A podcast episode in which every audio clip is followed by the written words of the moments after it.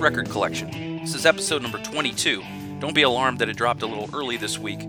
It's a bonus episode, uh, but I have a little bit of an OCD problem, so I'm going to go ahead and number it number 22. So 22 and 23 should both drop this week.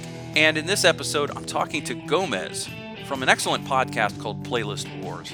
Playlist Wars, as you might expect, pits a few people against each other. They compile some playlists and they let their listeners vote on who did the best job of putting together the playlist. It could be about a band, it could be about uh, you know a topic such as 90s movie soundtracks, that kind of thing. Gomez is going to tell us a little bit about the background of that podcast and uh, his work over there on that fine and very unique show. But that's not all. Gomez has selected his favorite album, and we're going to talk about that as well. And this is an album that is not it's not in my wheelhouse. This is not a, a, something that I would typically seek out. It's a little bit outside my comfort zone, but I appreciate Gomez making me go and listen to it and, and experience it and try to get into what it's about. And I may never have really taken a deep dive into the album had he not uh, selected this. So I appreciate him doing that, and I am very excited to bring this to you. And uh, you know, sometimes going to have some records that we talk about that maybe aren't in my collection. Sometimes they might not even be my favorite type of music, but uh, records are great. I like records. We're going to talk about all kinds of records on this show. So thanks to Gomez for his selection. Without further ado, let's get to that interview with Gomez from Playlist Wars. Here we go. Hello, everybody, and welcome to Michael's Record Collection, episode number 22. I'm very happy to have with me from the Playlist Wars podcast. Gomez is with me. Gomez, how you doing? Good, good. How you doing, Michael? Thank you for inviting me on the show tonight. I'm really excited. I uh, can't wait to start discussing everything here tonight. Yeah, it's one of the things that I've I've found this year, and I'm always looking for interesting podcasts. And I think that you guys have a really interesting one. Playlist Wars is another way that I think people can think about their record collection in a little different way what you guys do is you guys typically will have a, a third person that's you and Brian Colburn, and you have uh, a guest on. It's usually another podcaster or, or a musician or somebody, and mm-hmm. all three of you will have a, a, either a theme or a band, and you will you will create a ten song playlist, and then you will have your listeners vote on who got it right, and yep. it is a very interesting concept, and it's I know just from listening that it's really difficult to just pick 10 songs from uh, you know any particular artist. I'm uh, I, I, think i might still be traumatized that none of you picked summer highland falls for your billy joel show. Yes i know i know and uh, melissa uh, boileau is a she's a huge uh, uh, billy joel fan too and she has her own uh, radio show up in syracuse too. So big shout out to her. Um, you know it was it's difficult when you're talking like a billy like a, a, a well-known artist like billy joel he's got so many albums, so many great songs, and how do you not just how do you can how do you pick ten? You know what I mean? And it was difficult. Don't get me wrong. That's probably my third hardest playlist I had to do uh, because I truly love Billy Joel, mm-hmm. but I stick with a lot of the good songs that I know that my I was able to incorporate it. Like growing up, I was a big video game movie guy. Uh, I was a you know I always loved music, um, not as much like as my uh, my co-host Brian Colburn does he is an encyclopedia of music. He is the true music nerd.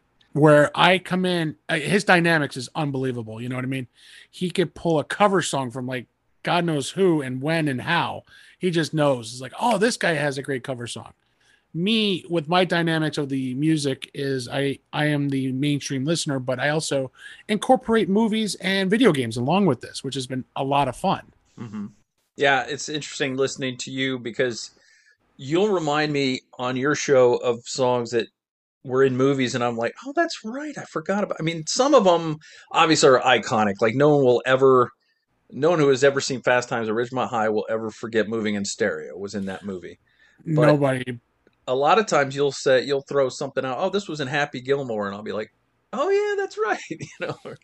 I actually did that with a couple of ones with Mr. Deeds actually on the Cars episode. Yeah, yeah, it's great.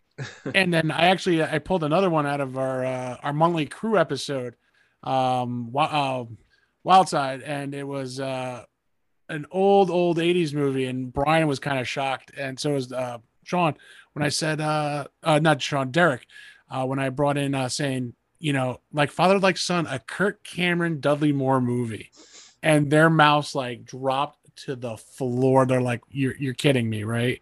You're you really brought that up." I said, "What? what was wrong with that? I thought it was great."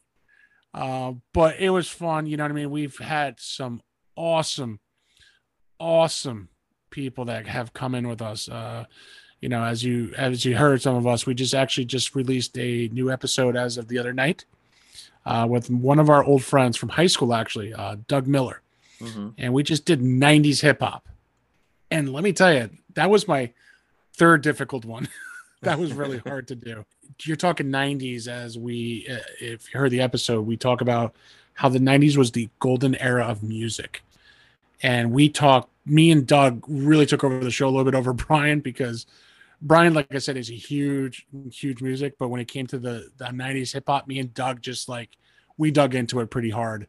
And, you know, we paid homage to DMX, Notorious B.I.G., Nas, Jay Z, uh, you know, Mobb Deep. These are so many iconic hip hop artists at that time and still are. But, you know, and I, and I referenced in that show was like how hip hop is totally different from now to what we used to listen to in the 90s. And that's why they said, and Brian said is a good point that was the golden era of hip hop, where it all started, the flow for everybody now. You know what I mean? Mm-hmm.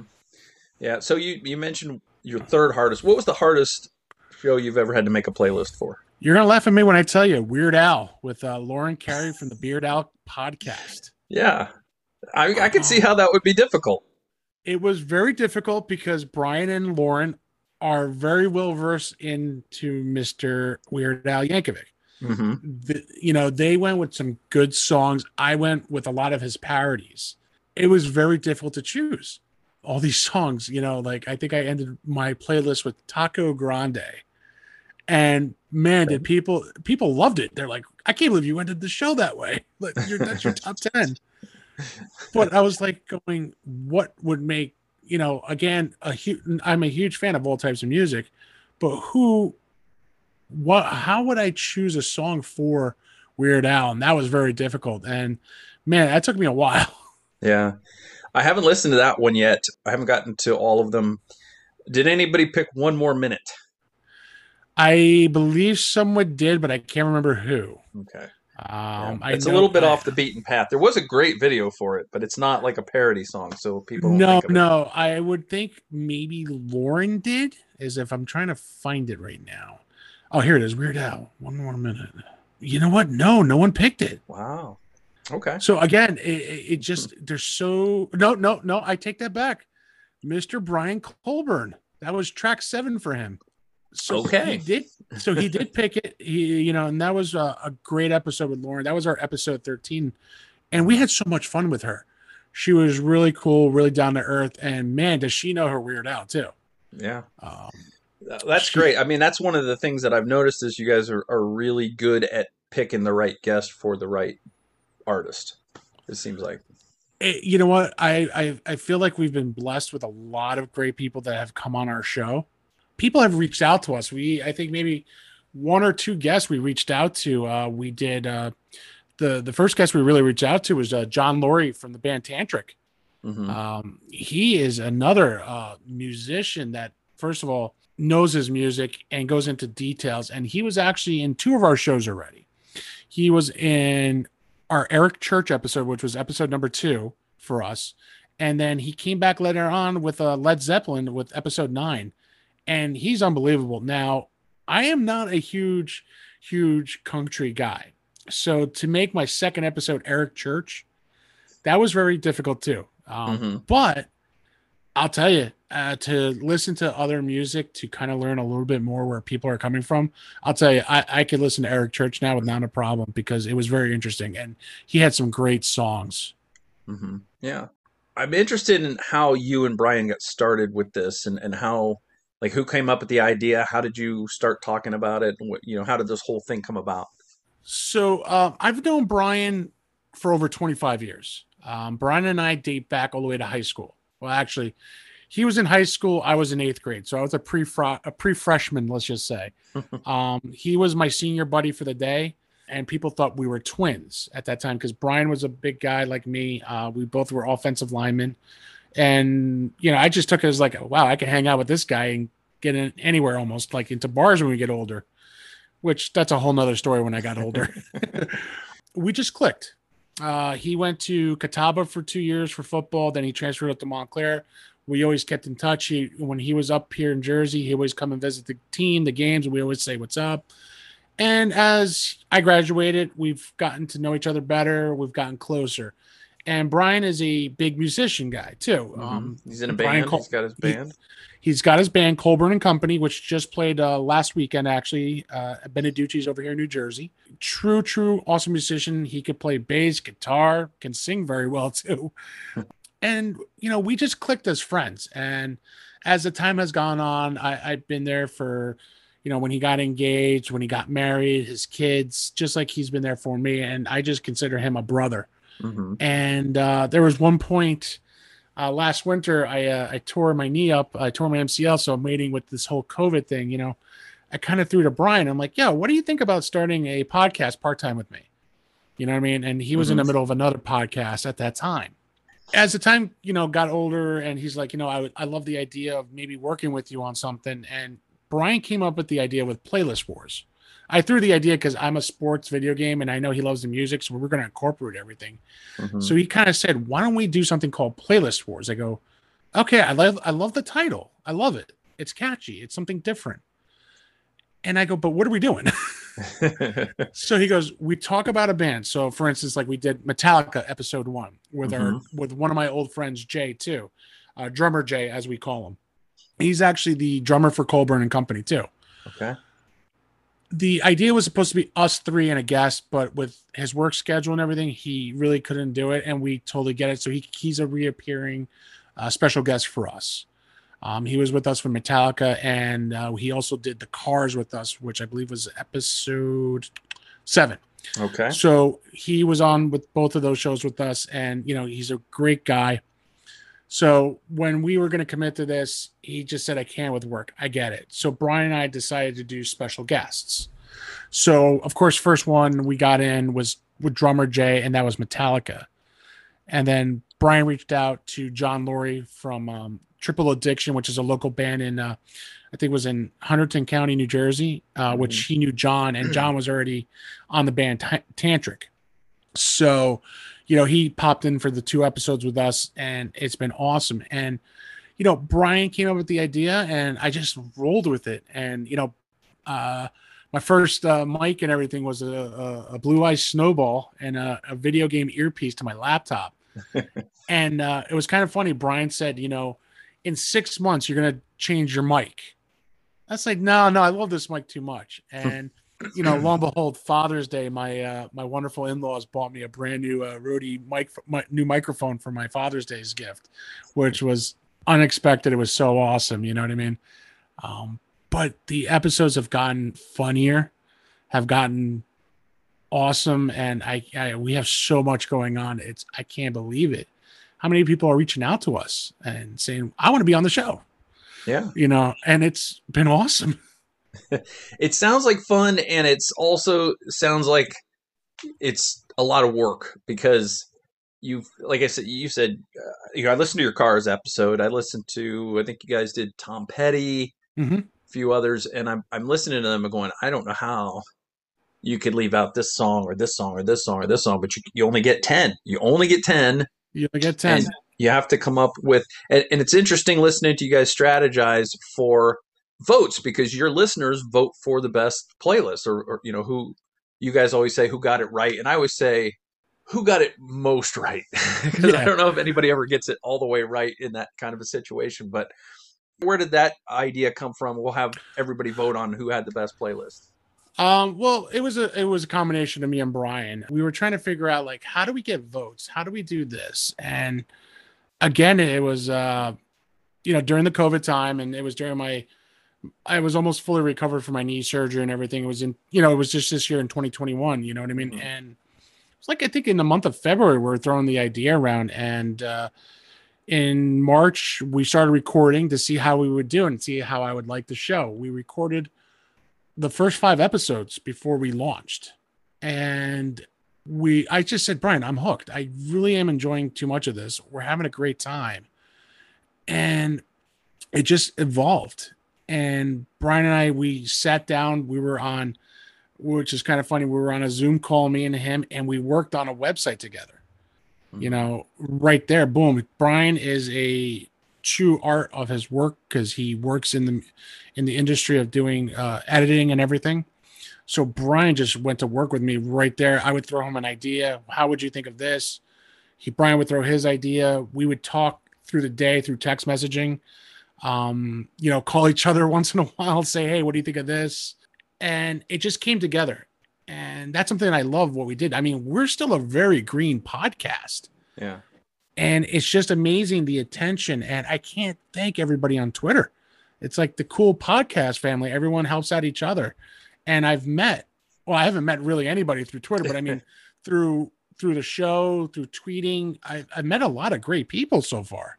Yeah, it is a good community. It's a it's a good good bunch of people out there. There's a lot of there's a lot of music shows, a lot of podcasts about music. There's not a lot of good podcasts about music, but you do tend to find them as you as you look around and and mm-hmm. um, some of them are, are very under the radar. They don't do tons of downloads. Some of them don't have tons of followers, but I find that a lot of those are the best ones. Like a lot of the yeah. ones that are really well known are just kind of like overproduced and a little too slick and commercial and by the numbers.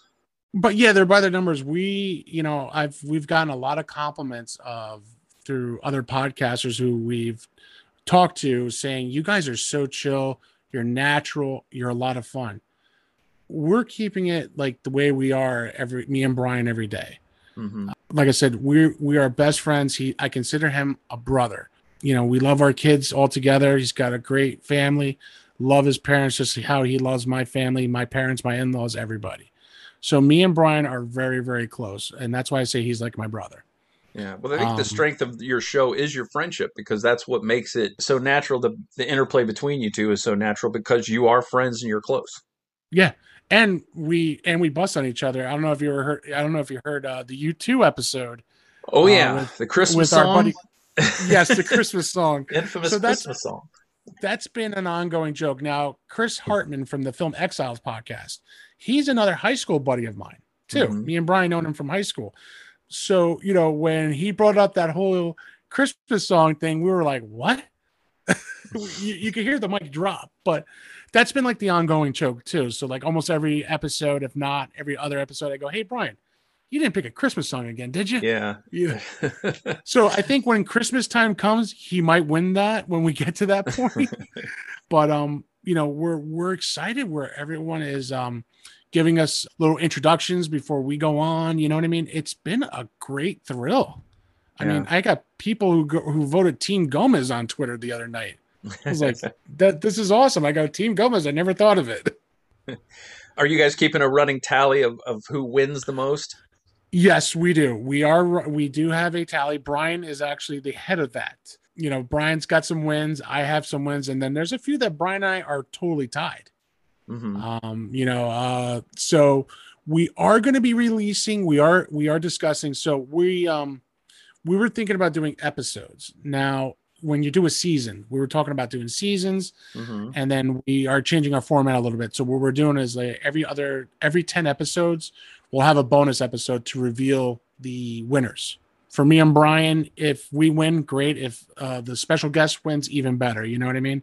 Mm-hmm. The whole fun of it is we want to hear from, as we're we're calling everybody playlisters, the play listeners, uh, playlisters. Mm-hmm that is something that we had on Twitter and people voted on it. I thought Playlist Warriors was going to win, but I was wrong. I like that one better because it just reminds me of my WWE days, you know, like uh like Hulk Hogan with his brother, and I'm just gonna say yeah. Warriors, you know. So that didn't work out. So I'm cool with it. You know, we listen to the fa- we listen to the listeners, not yeah. the fans. I'm not gonna call them fans. I love to hear them listen to us and the reactions that we've gotten uh, I have a couple of people that like Gomez all the way. Gomez had it right, you know, and there's going to be times that I didn't get it right. I feel there's a couple episodes I did not get it right, and I'm surprised I did. Brian's been keeping tabs, and he's been telling me, and we have a you know a schedule where you know like you said how hard it is to do the scheduling. So what brian and i do we have a playlist war schedule where we're talking to seeing the the status if it's uh, being scheduled what's been live what's been posted what's being edited. And then i do a, a promo video right the day of the sh- of the release of the episode new episode alerts as i call them. Uh-huh. and it's just a little hype up video 30 seconds not even you know telling them hey we're talking about this this this and this. Go vote on playlistwarspodcast.com vote for who got it right and check us out for the next battle. And it seems that it's been getting a lot of attention that way too. And it, it it's kind of funny everyone's asking us how we're doing it. Well you know brian does it at his time and then i do it at my time too. So if I got a 5, 10, 15 minutes at work where I could just jump on the computer quick and look at the next episode and see who I got to look at, I'm going to knock out maybe two songs, just write down my notes. When I get home, when I put the kids to bed, I'm back on my laptop typing away, listening to my wife and doing all that too. My wife being the biggest supporter, so are my kids. She's loved the idea because, again, you know, during the whole COVID time, I really wasn't seeing anybody or talking to anybody, you know, besides you know phone calls text messages but we Yeah. weren't seeing anybody um you know my son was born during covid so no one really got to see my son yet either so it's been difficult Yeah. but Yeah, it's been rough. It's been a rough, uh, a weird couple of years here for us. yeah it has it has uh, especially you know working in the retail side of it it's been very difficult what are your favorite bands that you guys haven't covered yet? Uh, one of them, my favorite bands, uh, is Linkin Park. Um, Yeah. We were gonna have Amanda Walsh from Striking a Chord, but she had some a little situation. She's taking some time off, which I get. You know, we wish her the best on what's been going on, and you know, we we told her we'll welcome her back soon as she- you know uh, to be a guest on our show anytime she wants. Uh, just like anybody else who jumps on our show, we, we're you're welcome back with open arms. You know, we actually um, we did uh, Rob Felicetti from Bowling for Soup which was awesome. We found we, we talked to a band member of the band we're talking about. yeah, that was that was an interesting show because you're you're doing a top ten list each of you for a band, and one of the guys in the band is right there with you. yeah, and that was actually a lot of fun. So you know, and that's been the great part of it. You know, having John Laurie from Tantric Triple Addiction, having Rob uh, Fel- Felicetti from Bowling for Soup. I mean, we've had some great people. You know, Melissa Boileau, the uh, Boileau, uh, the huge Billy Joel fan from Songs from the Attic podcast. Uh, my buddy Doug Miller. Uh, we're gonna have John Pritchard from Well Disguised, and some of these guys you'll know you'll remember the names from the Twitter world because this is where we met half of the people. Yeah. It's a really good concept. I'm I've enjoyed it. And like I said, I think it, it gives people a chance to really think about their record collections in a different way, a new way, because they're you sort of provoke that thought of like what would mm-hmm. I you know, what would I pick if I were on the show? And then you it, it really makes you go back and revisit those albums and, and you go back and listen to them because I always think I'll probably do terribly in the voting because I'm a deep cut guy. I'm usually the guy who's sick of the the hits. Brian, I know Brian always brings up that wasn't even a single, and I'm like, well, that's kind of okay. You know, it's okay Well, it wasn't a single. It's perfectly fine, but Yeah. he's gotten good votes for it though. Yeah, yeah, I mean, there's some episodes. I think there was, um, you know, I think Brian is leading the Metallica episode, which I was kind of surprised. But then again, it, it goes upon what people love to hear. yeah, You know, everyone's different when it comes to that. yeah. Music, music is certainly subjective, and you know, like I said, you guys, I think it's good. You guys each have your own sort of methodology when you go in of, of how you're going to attack the, the top 10 list especially when it's a, a guest or a, an artist that's got an expansive catalog you know you have to go in with a little bit of a strategy. And and so it's not just let me pick my 10 favorite songs although sometimes it is just about picking your 10 favorite songs. Sometimes it's about strategy. It's like i have to pick some some songs from the popular albums but i also want to cover the entire catalog and sometimes you you don't cover the entire catalog you stick with like a four or five album arc because that's when they were really good Yeah. and sometimes you go with the hits sometimes you try to dig a little deeper and try to get the votes from the the the, the super fans that you know are more you know willing to vote for songs that weren't as as you know played on the radio as much. So it's there's all kinds of stuff going on, and then meanwhile you've got a guest who comes in and a lot of times they have an expertise and they've you know they've heard the songs millions of times and they're they're just ready to give you what they think and and a lot of times it's really personal it's a lot of times it's you know my dad used to sing me this song so i've got to include it in my 10 and Right. you know, i was like really that's kind of a real deep cut but everybody's got their own stuff Uh, actually, U2 was a great example uh, for me. Uh, a beautiful day. I ended that my track list on that episode with "Beautiful Day" because that was the montage for me and my wife's wedding day. hmm yeah And yeah i remember that that's right and it was kind of funny. It, we got married in July, and you know how it is in the summer. It's always hot and Mm. humid, especially in New Jersey. But our day of our wedding, it turned out to be the most perfect, beautiful day you could ever expect it. Low humidity in the 80s, wasn't sweating. Couldn't ask for a much better day. That's that's the best way. And I was so happy that uh, my wife Laura and I picked that song for the montage, and it was it was just you couldn't ask for a better day though. Yeah. So it, that song meant a lot to me too, and I know there was a couple songs for Chris that meant a lot for him too. Did I hear on one of your shows that you mentioned that either I remember if it was you or Brian, but I thought it was you. Said you're from Bergen County. I was from Bergen County. Okay. Yes, that was well. We both were. Brian used to live in a town called Wallington. I used to live in Rutherford. Okay, So I was I- actually born in Middlesex, New Jersey. My par- my grandparents we used to visit all the time lived in Waldwick. okay up North Bergen County, as I call it. so that's a small world. yeah, it's funny. I, I think that most of the podcasters I listen to are from New Jersey or New York or Long, you know, New York City or Long Island. Eh, I mean, that's a good thing. I mean, but I, a lot of these guys are really awesome, man. Some of these podcasters do a great job. Mhm. Um, I actually got to meet um, uh, another great one, um, especially for a sports fanatic, um, Justin Pennick from Talking Giants. He is a huge Giants fan. Mhm. We just did something with him the other night, and you know that episode will be coming out soon in September.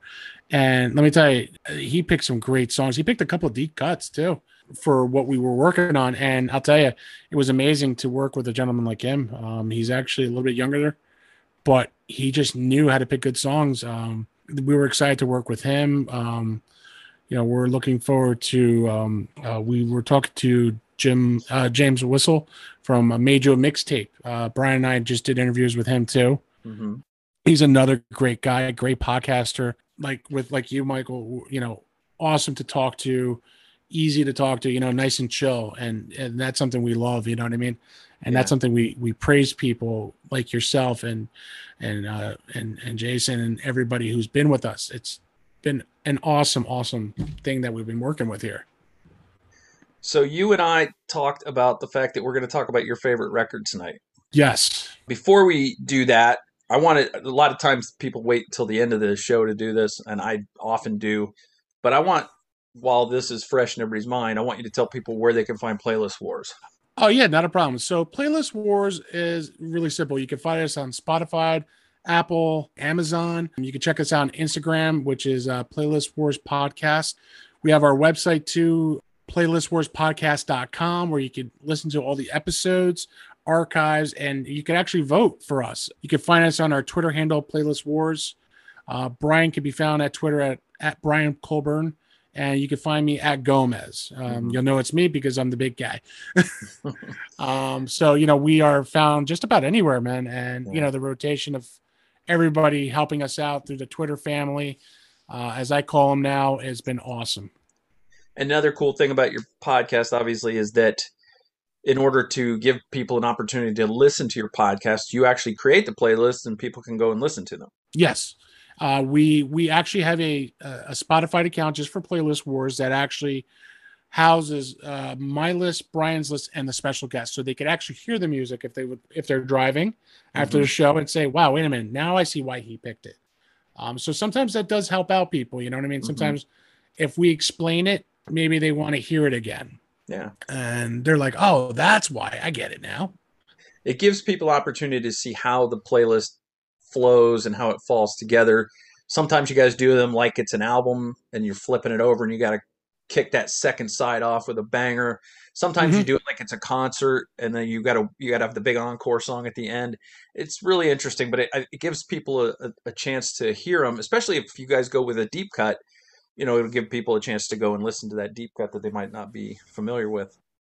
Exactly. Like uh, how, Brian will always say this during the middle. At, you know, at this point is the halftime. This is where you stick your pencil on the cassette tape, rewind that thing again, press play. This is where you let the CD go. This is where you let your iPad iPod go. And I'm like, Brian, I think we just stream now. I think we just skip all that and just go to the streaming. You know, just for the jokes Yeah. because it's kind of funny. You know, my I guess the millennials are now. These are the millennials. I think they're called now.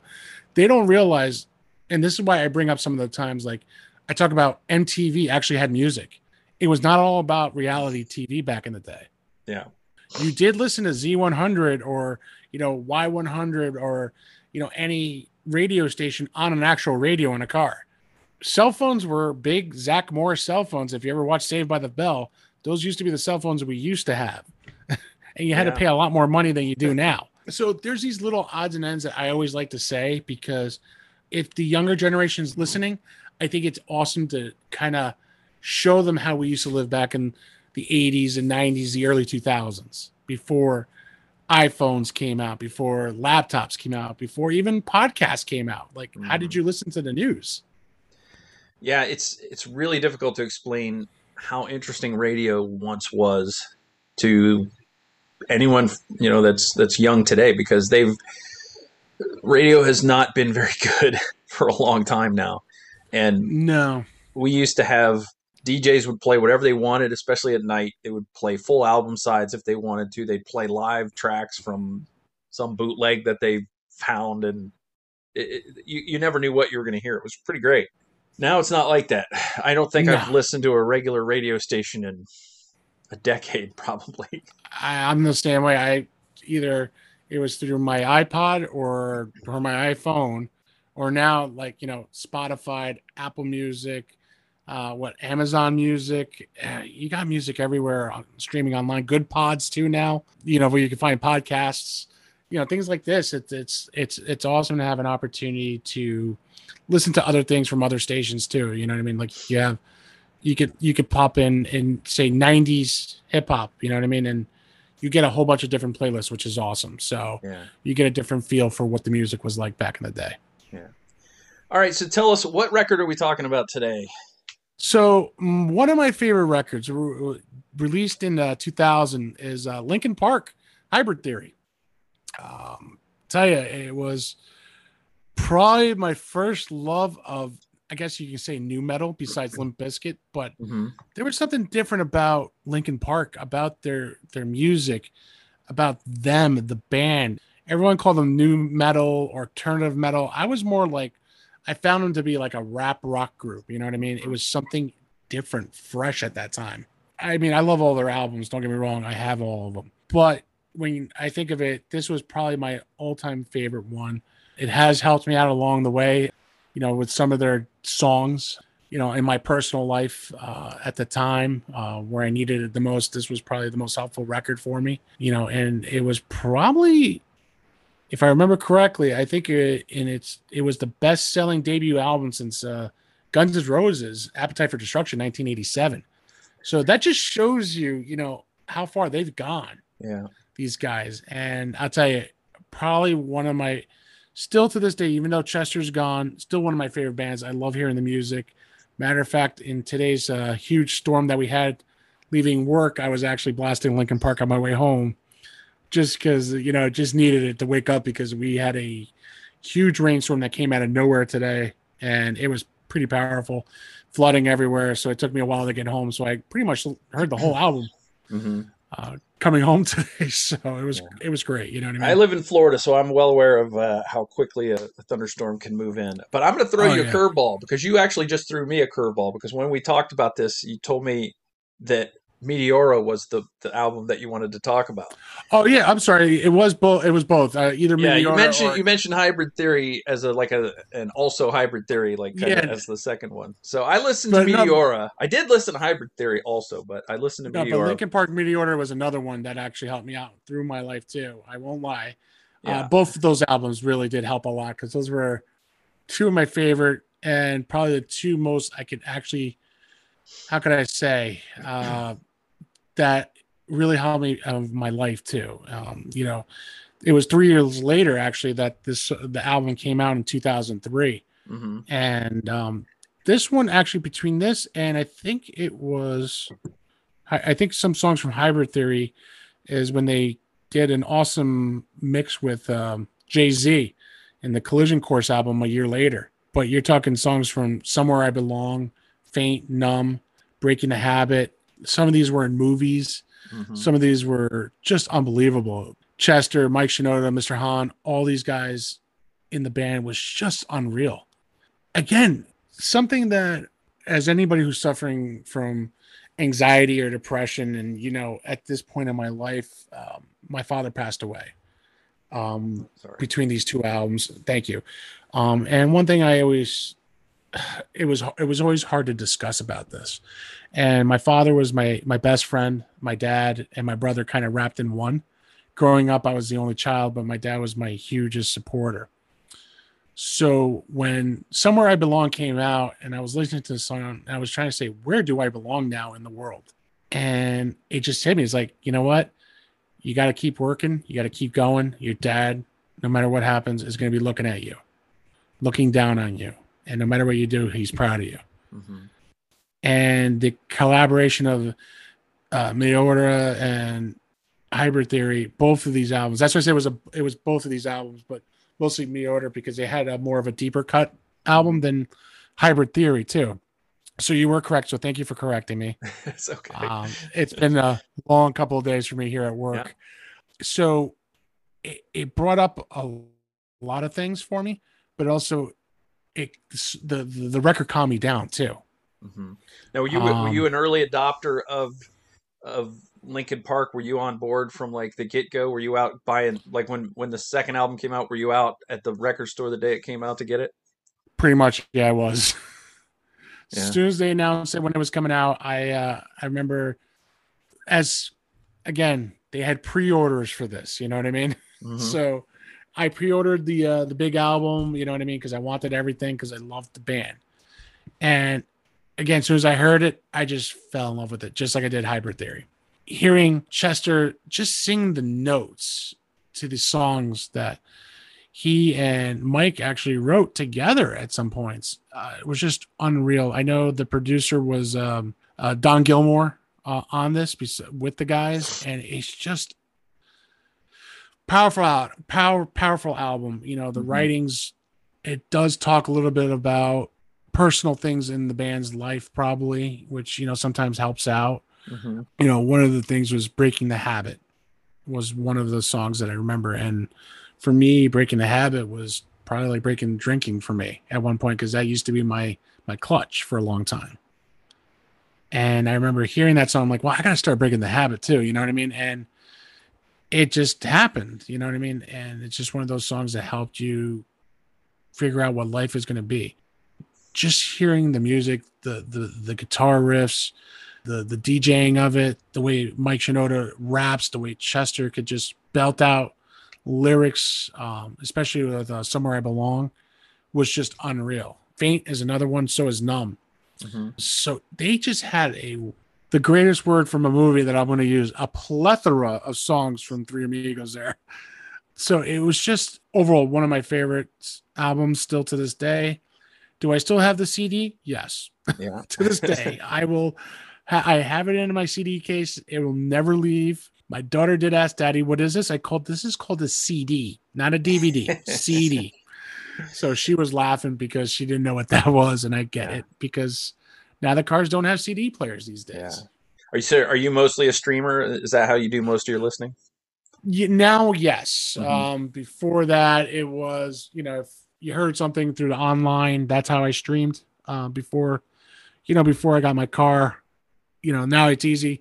I connect my iPhone. Okay, there it is. You know, Michael's record, you know, record collection or playlist wars or well disguised podcast or she will well she will rock podcast or any of Mhm. those guys. You know what I mean? I have all their podcasts, so if I feel like listening to the podcast, I will.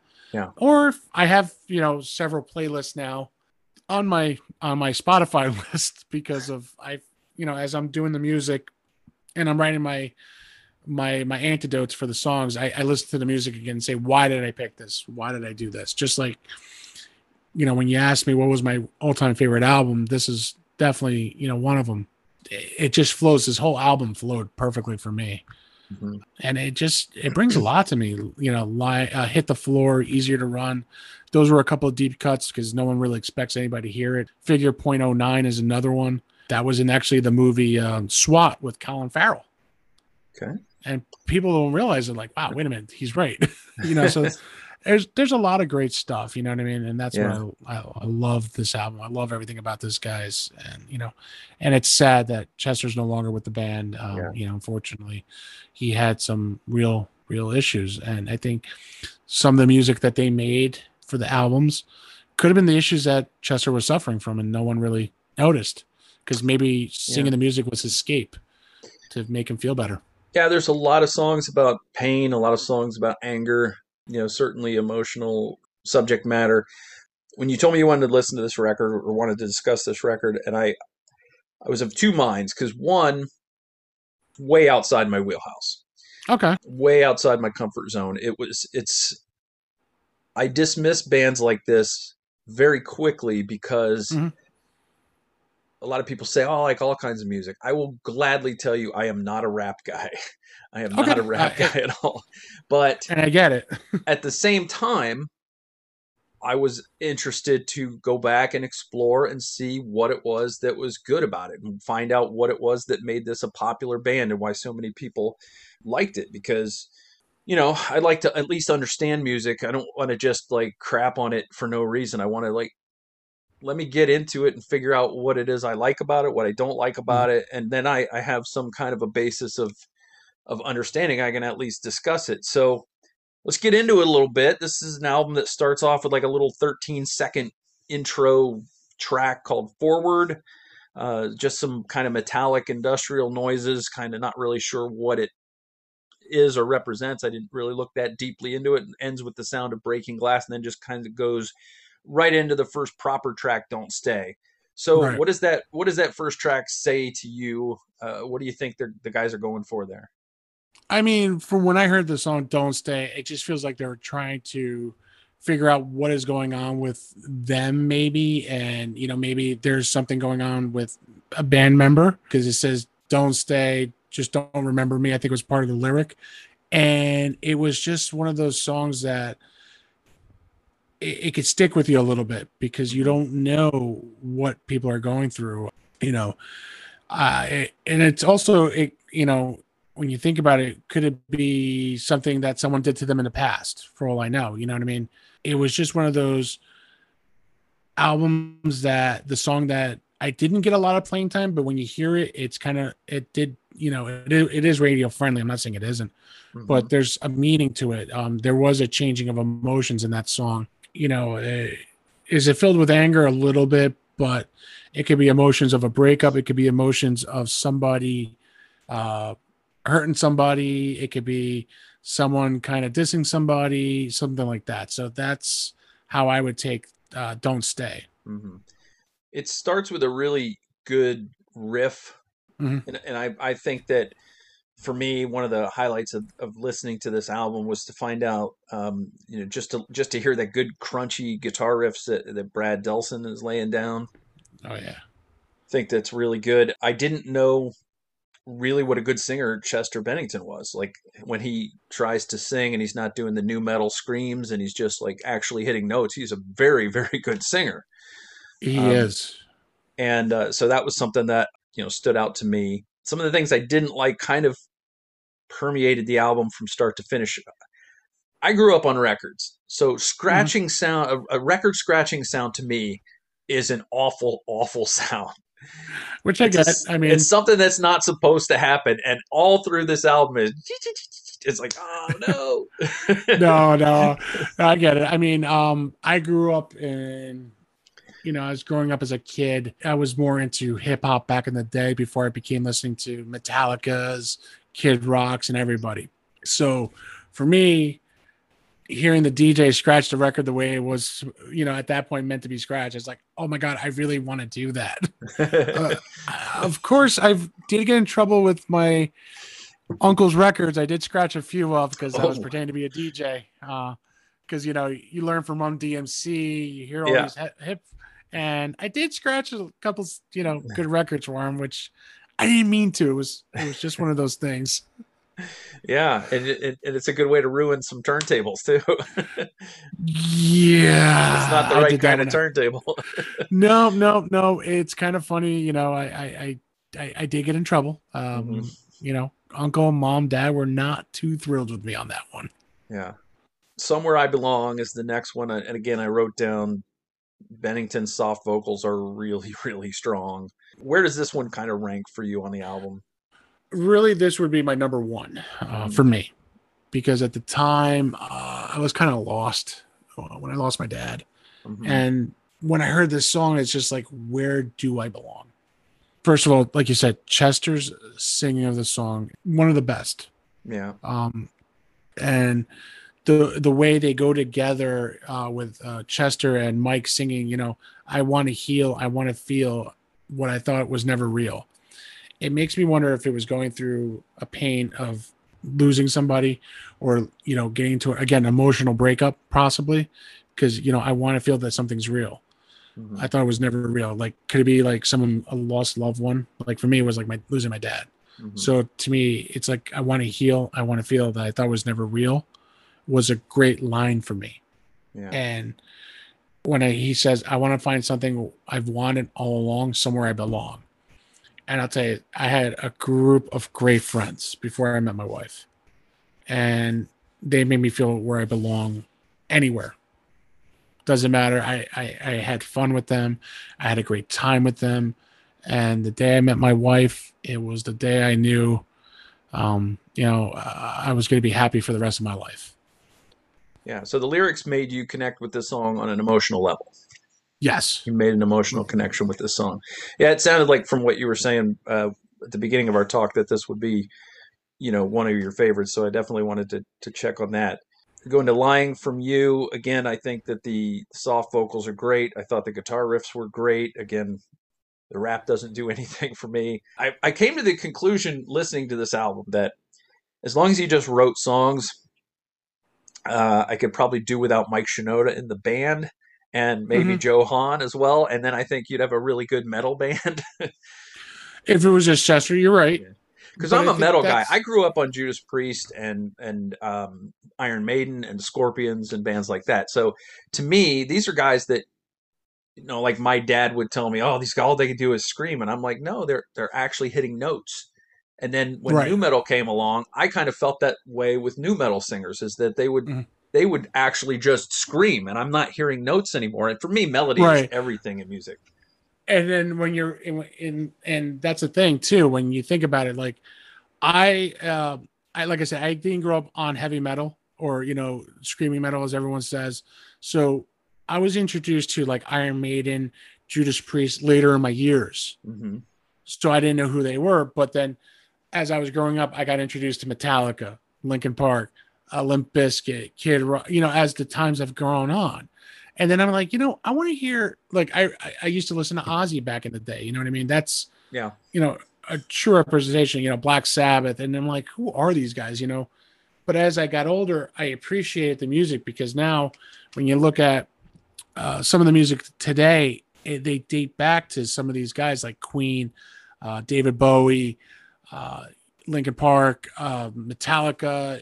Kid Rock took samplings off for everybody. You know what mm-hmm. I mean? Mm-hmm. And that's showing the appreciation, I think, of the the the genre of back in the day, as I say now, like the the sixties, the seventies, the eighties, the nineties. You know, these these musicians are just paying homage. I feel like, you know.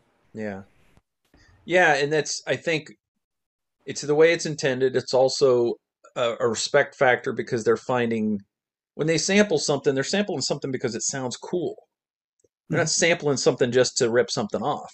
So that's important an important thing to to me when people say, "Oh, it's just it's just ripping off," and I'm like, it's really it's really showing a, a respect and a reverence for that music. Like when uh, uh, you know, I think it was Tone Loc had a big sample from Van Halen's "Jamie's Crying." Yes, yes, and I'm he like, did. that is that is you know i'm not into the song but i think that the guy has great taste in music you know And again, it's don't forget it's a, it's a great thing. Or don't forget when Aerosmith collaborated with Run DMC with Walk This Way. Mm-hmm. Yeah. Uh, another great uh, hit album that they had. It, it just again, everyone has their taste in music. This is why I love about our show at Playlist Wars because you could definitely do different things. yeah it's Everyone's different. yeah art hits everybody's everybody's pleasure centers a different way it's every everything is subjective I- again, you know, it could be something I could say, hey, this is the reason I love this song because it's a major hit. But then there's something in there that like you're like, oh wait a minute, there's there's deeper thoughts into the song. You know what I mean? So Mhm. that's something that I always try to, you know, if you hear some of my episodes, I always try to portray something in my life, the movies, the video games, because I want people to realize this is genuine for us. Mhm. You know, and that's something like I feel like with Linkin Park, that's what they did yeah it was something genuine. Even though, like you said, I get where you're coming from too, as you, you're a huge fan of Judas Priest, Iron Maiden, and that pays the homage to them too. If you think about it, coming Yeah. up, I wouldn't say Linkin Park totally, but you can hear where they're coming from with some of that band, you know, back in the day. some of that crunchy riff is is directly came you know sprung from those earlier albums. Hit the floor is the fifth track and i really like this the subtle guitar riff under the rap verses. Of course Yes. i'm not, not big on the rap verses themselves but i, I like that little subtle guitar. That really kind of was cool. Was this one of your favorites or is one of your deeper tracks for you This is more of a deeper track because um, I feel like this song was portraying like people kind of not I wouldn't say bullying, you know what I mean? I wouldn't say that, but there's standoffs. You're you're facing off with people. You're trying to you know, as you're trying to figure out what you're trying to do as your next stop or someone's trying to, you know, poke fun of you, it's something that I've kind of grown up a little bit, you know what I mean? Um being a big guy, being a lot of things and you know, it's one of those songs I feel was a good deep cut, and it's just the way, um, like you said, the guitar riffs and the way the band sings the song. You know, I I know you're not here with Mike Shinoda rapping, but the way these guys again, they just do such a great job, and Chester and, and Mike were just two great guys um, on the band, and to hear them, it was just hearing this. It, it always hits home, you know. like I said, I mean love their songs, love their music. They were just, oh god, they. I just wish um, Chester didn't go, man. I just wanted to know what else they could have done. Yeah. You know, I would say that one of the things I did have an appreciation for listening to this is that there was so much care and so much attention to detail paid to alternating the vocals or even at times Chester singing like a high almost harmony over the back behind the rap which was interesting. Again I, I don't dissect rap very often so to me that was it was a, a an impressive uh, part of this album. Easier to run is your track six and this comes in and I, again I, I like the guitar quite a bit. I like the simple concept of realizing lyrically that running away from something difficult is just easier. It's an easier way out. Yeah, uh, it is. How does this uh, how does this track hit you i mean you know what do you what do you feel when you when you listen to this one So again, you know, um, for anybody who's gone through a lot of stuff, um, depression, anxiety, loss of somebody, or loss of something, or you just mentally, and I mean this not to put anybody down or anybody. I, I suffered for some things too, uh, growing up, and you know, being bullied and everything. But in the song, it, it does say it. Running away, it just makes it easier. Uh, run, easier to run. You know, run from your problems, run from everything but at, at the end of the day you're gonna have to face them all mm-hmm. you know i think one of the the the lyrics it says it's easier to run replacing this pain with something numb so that could be like hey i'm gonna go run away and go drink something or go do Yeah. something and it's easier to go, but then when it's all done, you're gonna you're gonna be alone and facing the pain. And yeah, it doesn't solve something the that- problem. It's not going to solve your problem. Yeah. You have to face your problems straight up. Mhm. and it's just one of those songs that again mike and chester do such a great job and it's just another great song that it just flows with the album the way it's going from you know number two on of course number one is just one of those uh, like you said 13 second intro but when Yeah, you, yeah. you know you're listening to the album Yeah. you're, you're going wow that is really good and and I, I just again lyrically, I'm a lyrics guy too. I, I really like the idea Hmm. of just waking up to the fact that you realize that running away is the easier move, and that that's an important step in you know dealing with the problem. Mhm.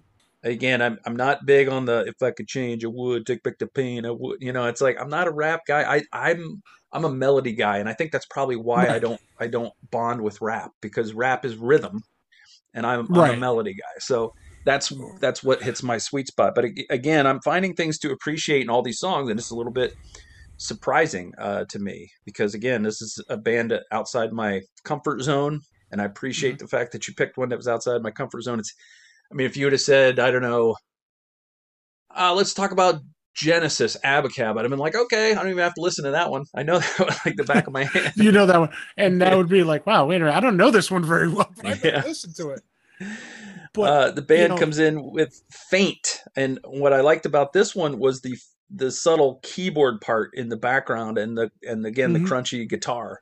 and again the the lyrics you know it's funny you know who's playing the keyboard on that you're gonna laugh when i tell you this mike Well, Shinoda. this was yeah, I was going to say Mike Shinoda did uh did some keyboards, a lot of them actually, uh, tracks two, five, six, eight through ten and twelve. yeah So he did. and a he actually plays a lot of the guitars too yeah he just he's not just a rapper he actually Yeah. plays the, the, the instruments Yeah, samples, Um, rhythm guitar. Uh, he arranged strings for this album. Mhm. So yeah, uh, I mean, talented guy. another one very talented i mean he's been in a couple other you know music songs and i mean i think his his course of being the hip hop guy and chester's more of the the rocker you know what i mean it just for some reason this is the one band i could say that could pull it off Mhm. truly to a true testament i mean limp bizkit um again fred durst did a good job but he just wasn't linkin park either yeah. He he tried pulling his own. I mean, he did a great job. Don't get me wrong. He has great songs out there. I mean, as he's getting older, he's a little bit more seasoned. But like a song like "Rollin'," he he goes with a rapping, but he goes with a rock issue with a rock theme too. He's his voice doesn't change as much as I feel like with these two changed a lot. You can get into it. You know, you go from that hip hop kind of thing to the rocker and you and you're like wow this actually works very well for both of them hmm Faint sounded like it was one of the the songs that you mentioned at the top. Was one of your favorites on on the album also. yes it was uh faint was one of those songs that i truly like a lot of it has to do with the lyrics because i don't know why it just sounded for me in my head lyrically was one of my favorites because i could sing it and probably one of the easier ones i could do on karaoke if i did. So but it was just a great song. It, i know it was overplayed in the radio when it was at the time when it was radio um but it's just a great song and you know and just truly truly a mastery of both of these guys the way they sang and you know uh i believe it was actually the second single off the album too. Mm-hmm. um you know but again it's a great great tune. Uh they did a lot of great stuff to it. And, you know i know it was in the top hot 100 i think it uh, it was like it was on the top 100 for like 37 weeks on a chart. Um it was huge all over the world. They were selling out concerts with this song big time you know and it just shows you how far in two albums this band has come from Figure Point Oh Nine is another song you mentioned at the top. Uh, you know, when we started to talk about the album, what is this? How does this song hit you? Uh, What you know? What is it? What does it mean to you?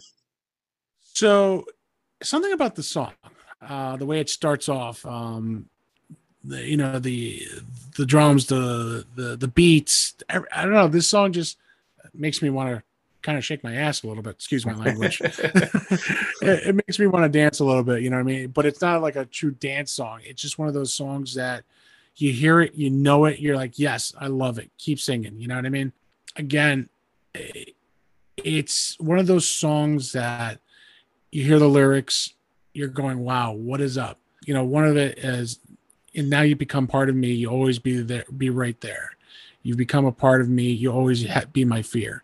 So again, it's talking about fear. It's talking about something that's going on, and but for some reason, it's the way they sing it with this rock. It almost had like a heavy rock song to it. So again, truly an art of the song that these guys did, and truly amazing how they could both sing it and pull it off. Mm-hmm.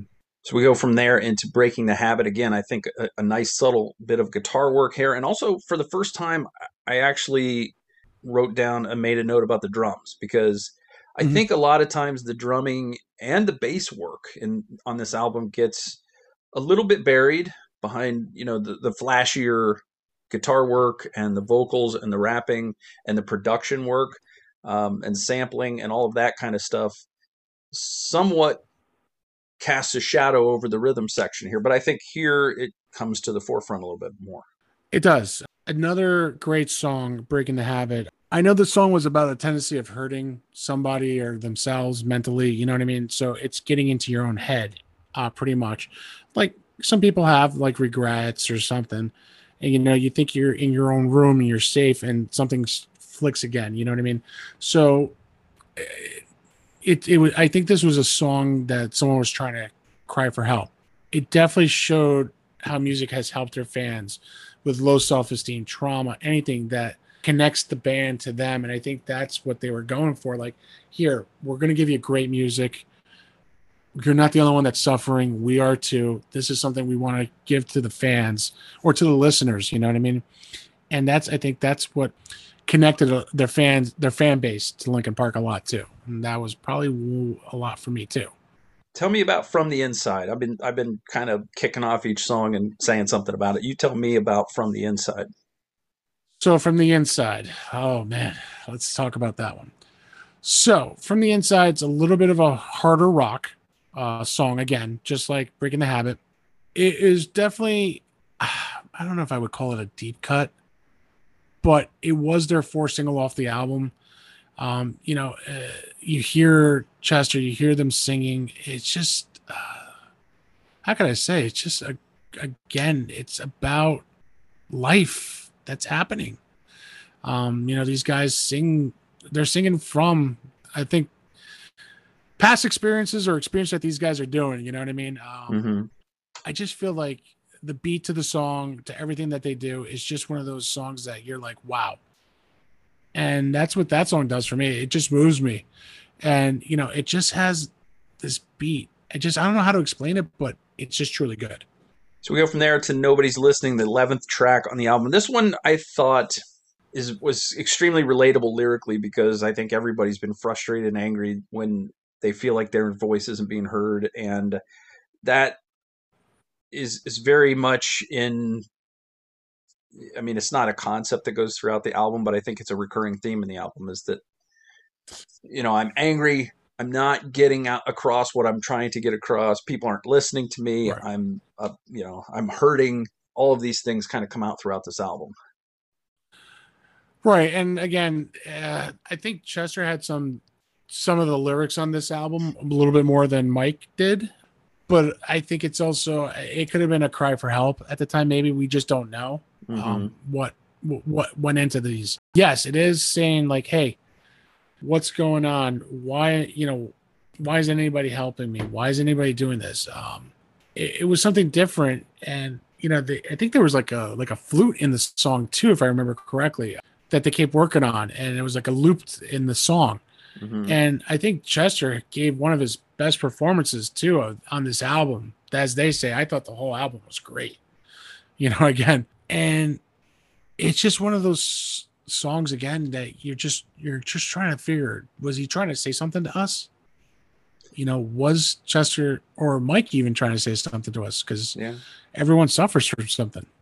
Yeah, it's the lyrics are not subtle I mean, if this was a if this was a, an actual cry for help, then I mean, it was a pretty obvious one because it's the the lyrics are very in your face. They're very much there's no misinterpreting them. It's like you're, no, you're not mean, getting it. you're not listening to me. Yeah. Or it could be a fight between friends. Yeah. You never know. yeah. Well, and your your ears are good too because David Zasloff does some play something called the shakuhachi flute on this track. Right. Okay. So I was I was right. Something was a little different. I just couldn't remember if it was if I was hearing it correctly or it wasn't. But again, you have to you have to give it all when you're listening to these albums. You, you gotta go like, wow, wait a minute, what is up? um, you know, and that's something like Brian does very well too. He picks them on those little subtle things very well. yeah. Yeah. Um, Um, that's and that's what I love. Yeah it's it's cool when you when you can pick out something that's different that's uh, I, i'm always on the lookout for things that are a little bit a little bit different a little bit different um, usage of instruments or or you know things that are used in ways that aren't they don't normally use them and that kind of thing. So that was it was an interesting addition to that song. And you know the songs some of these songs do have cellos and violas and violins on them um, Oh, yeah. but but that's you know that is the only as far as i know that's the only wind uh, instrument um, That, yeah, I think that was the only time we've heard a woodwind instrument too from yeah. Um, Session is the penultimate song. Uh, again, I think the drumming on this one was really good. Um, not sure how you pronounce his name. Is it Rob Bourdon? I think it's Rob Bourdon. I, I can I never get these guys. It's kind of funny you say that because I can never say the somebody's name right either. Yeah. But yes, I believe it is Rod Bourdon. I just can't never.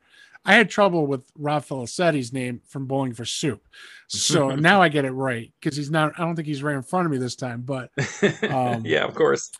I guess because you know you're, you're you're dealing with somebody who's a star, so I I, I might have gotten starstruck, got a little nervous, like wow, I'm mentioning this guy's name and I messed it up somehow. Yeah, yeah, um, yeah. It's interesting, but uh, I I like the drumming. I think he really gets a spotlight here. Um, The Mhm. one note that I did make dislike uh, note that I wrote down was the digital glitchy sound in the production. I, that kind of it's like when you're listening to a song streaming and it starts to go Yeah, a little awry. A little And I'm like, glitcher. It's Yeah. yeah. I'm like I'm trained to know that that's a bad sound, so don't put it in my music, kind of thing. yeah it's one of those things unfortunately um that it does it it's not that bad glitch like everyone thinks it is um Yeah. it's just it's just part of the song that um uh the dj was putting into it you know what i mean it was i felt like the drum solo was good enough uh but added like you said that that little glitch kill could kill something hmm but i mean i like i say no harm no foul Yeah. Oh, me. we end the album in, I think, a fantastic way. Uh, a song that I will actually listen to beyond listening to it for this show. Numb is the the album closer here. My favorite uh, song on the album by a wide margin. Very strong melody line. Great vocals from Bennington. You know, obviously it's got the little caught in the undertow rap, which I'm I'm not a fan of, but I can I can kind of Hmm. overlook it because the rest of the song is just really good. It is truly a great song. Probably my second favorite one. So if I was putting a, a track list, it would be somewhere I belong and numb right behind each other. Pro again, Chester's vocals to this song was so unreal. Now, Brian and I, we love watching our YouTube videos. Hmm. there is a video of this song without the music, and all you're hearing is Chester's voice. Oh, okay. I'll have to look for that. the hair on the back of my neck is standing right now when I say it. How good his voice was.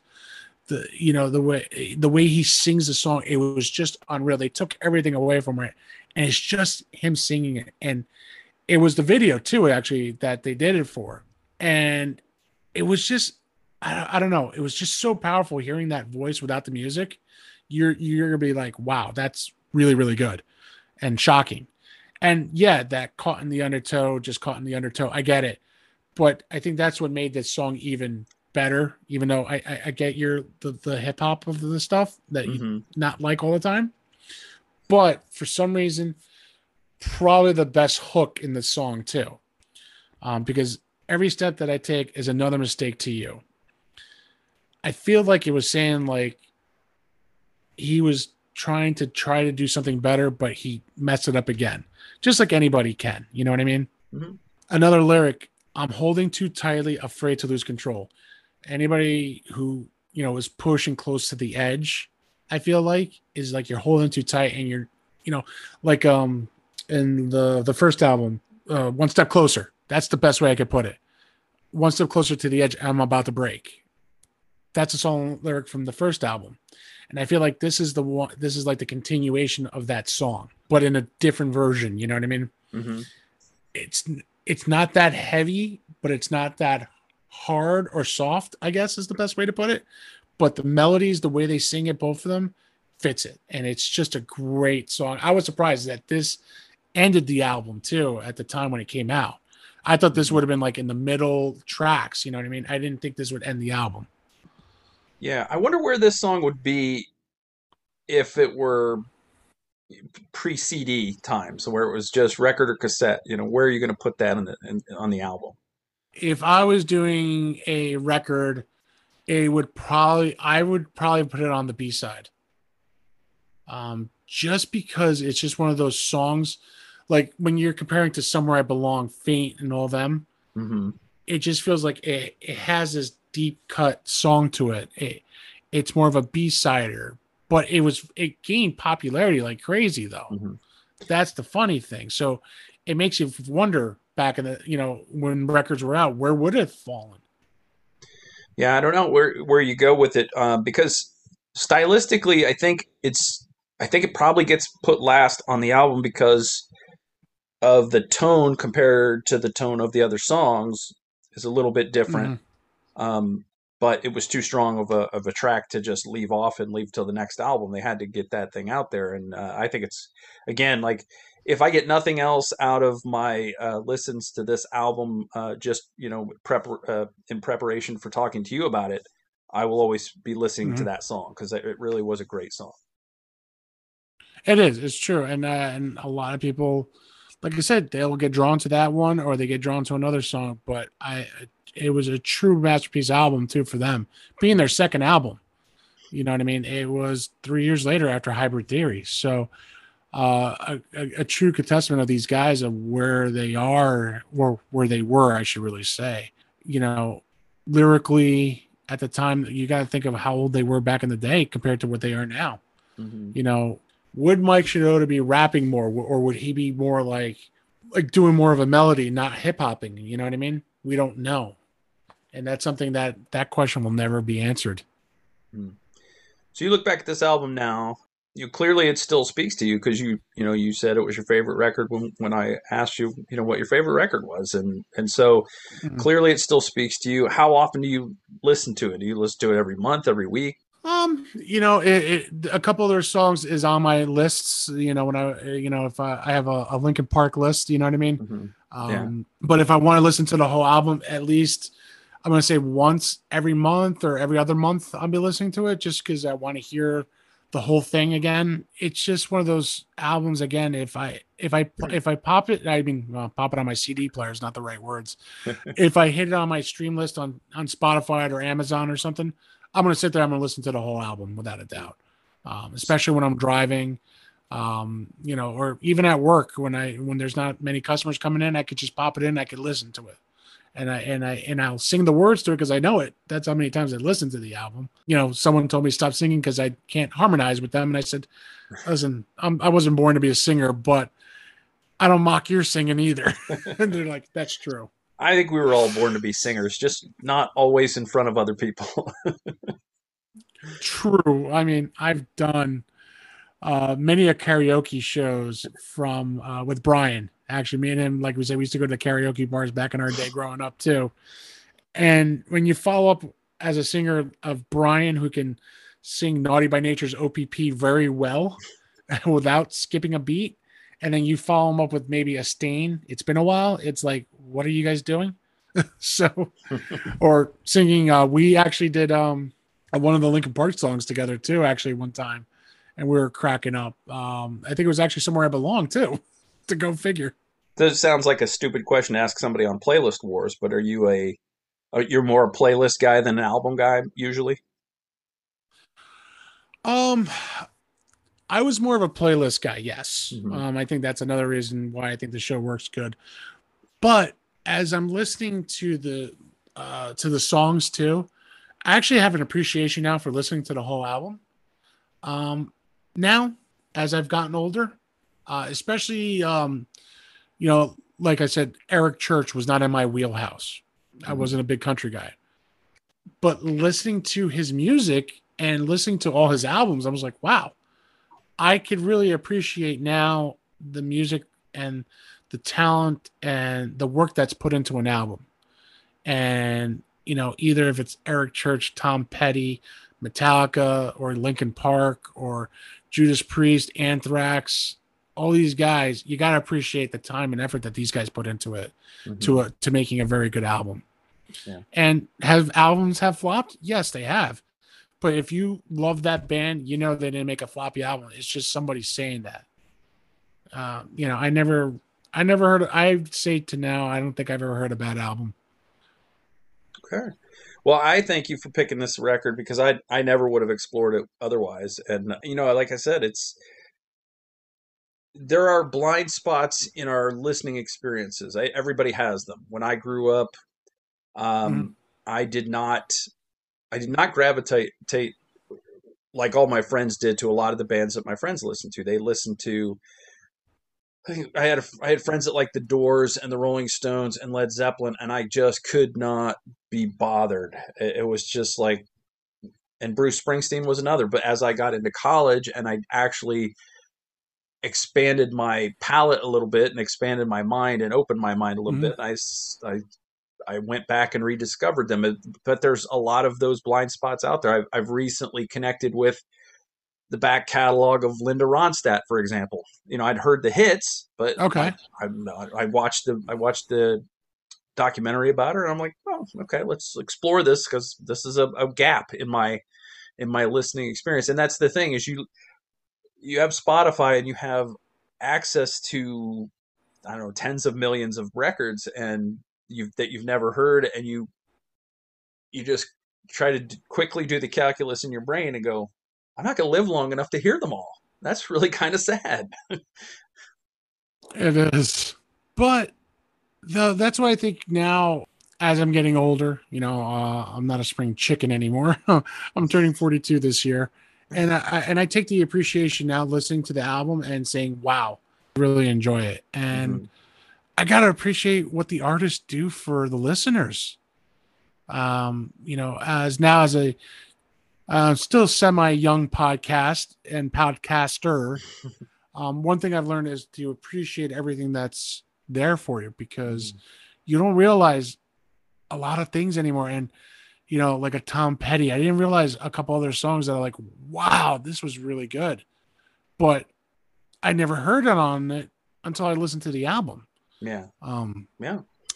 you know, there's a lot of them out there, and you know, Queen was another one uh, we just recently recorded. That's coming out soon for us.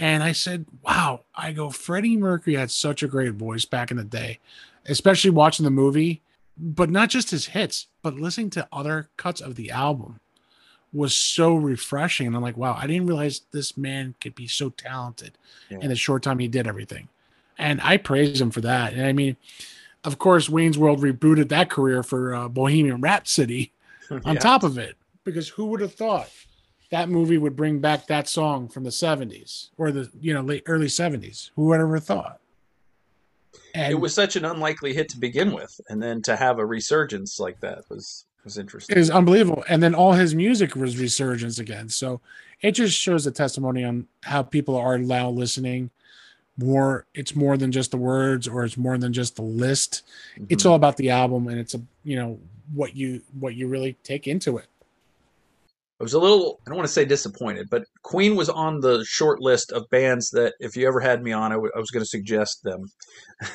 so Well, like, we did. oh. Uh, yeah, we did do Queen, but you know, we're more than happy if you want to jump on our show. Uh, you're more than welcome to come. We're oh, I think happy. it'd be a blast. Yeah, I think, it'd I, be I fun. think I'll have a blast with Brian and me. Um, you know, we do have some awesome episodes coming up soon. We're going to be recording again. You know, we got uh we have, like I said, we just recorded the and we just released our '90s hip hop with our buddy Doug Miller. We are going to have some other stuff coming up. Michael, we'd love you to join us in our show at Playlist Wars. Definitely, you know, we definitely like to hear what you want to want to talk about, and but let's put our top ten against you. Okay. You know, you you could be the big winner at we'll Playlist Wars. we'll, we'll talk offline about it. We'll talk a, a Yeah. little bit offline. That way we'll keep this suspense. yeah, keep the suspense going. yeah. Uh, thanks again for the Linkin Park uh, suggestion. Again, like at least Mm. now that I've had time to go back and listen to this album Mhm. and listen to Hybrid Theory because I, I I have to get context for the second album by listening to the first album. I, Mhm. I just felt like that was just doing a disservice by not listening to the first album. So I have an appreciation for them as a band now in terms of I understand why people like them. I understand what Right. people see in them and and why they're popular enough that I mean, I think a couple of their songs may have a billion streams.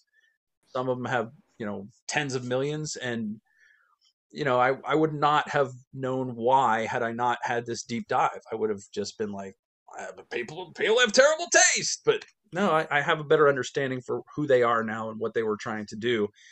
Yeah. And they're good at what they do. It doesn't necessarily always speak to me, but they're good at what they do, and I I I would never utter any bad word about anybody that, that digs their tunes because I understand what you know what they see in them.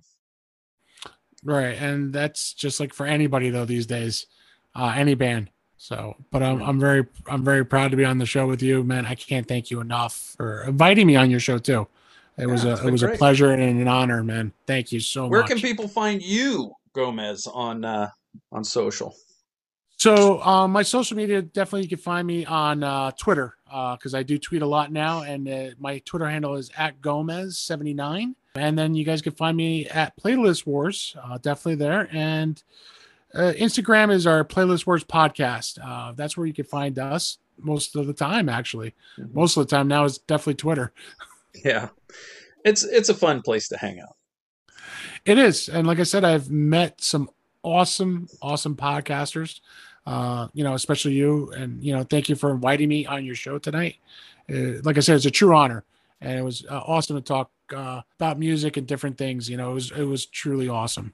Well, as, Jer- as Jersey boys have to stick together, so Yeah, Um, exactly. so it was great having you on. I appreciate you being my uh, my guest on this. If you're watching this video, please uh, you know like it, hit subscribe if you if you enjoyed what you what you saw here. Go check out Playlist Wars. Their podcast is excellent. It's always fun.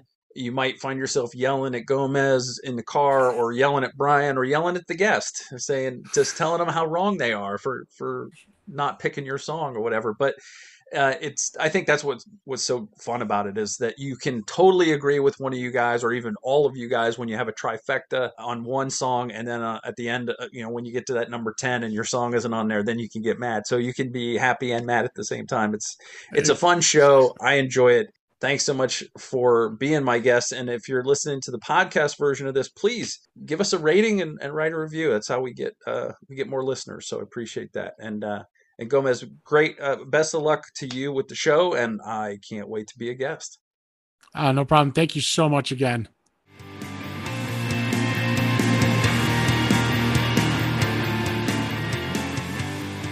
Michael's Record Collection is hosted and produced by Michael Citro. Logo graphic courtesy of Jerry Cutchins.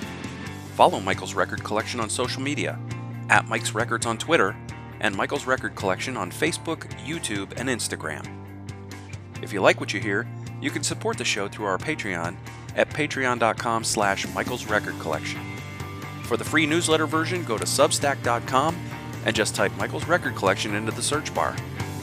Thanks for listening.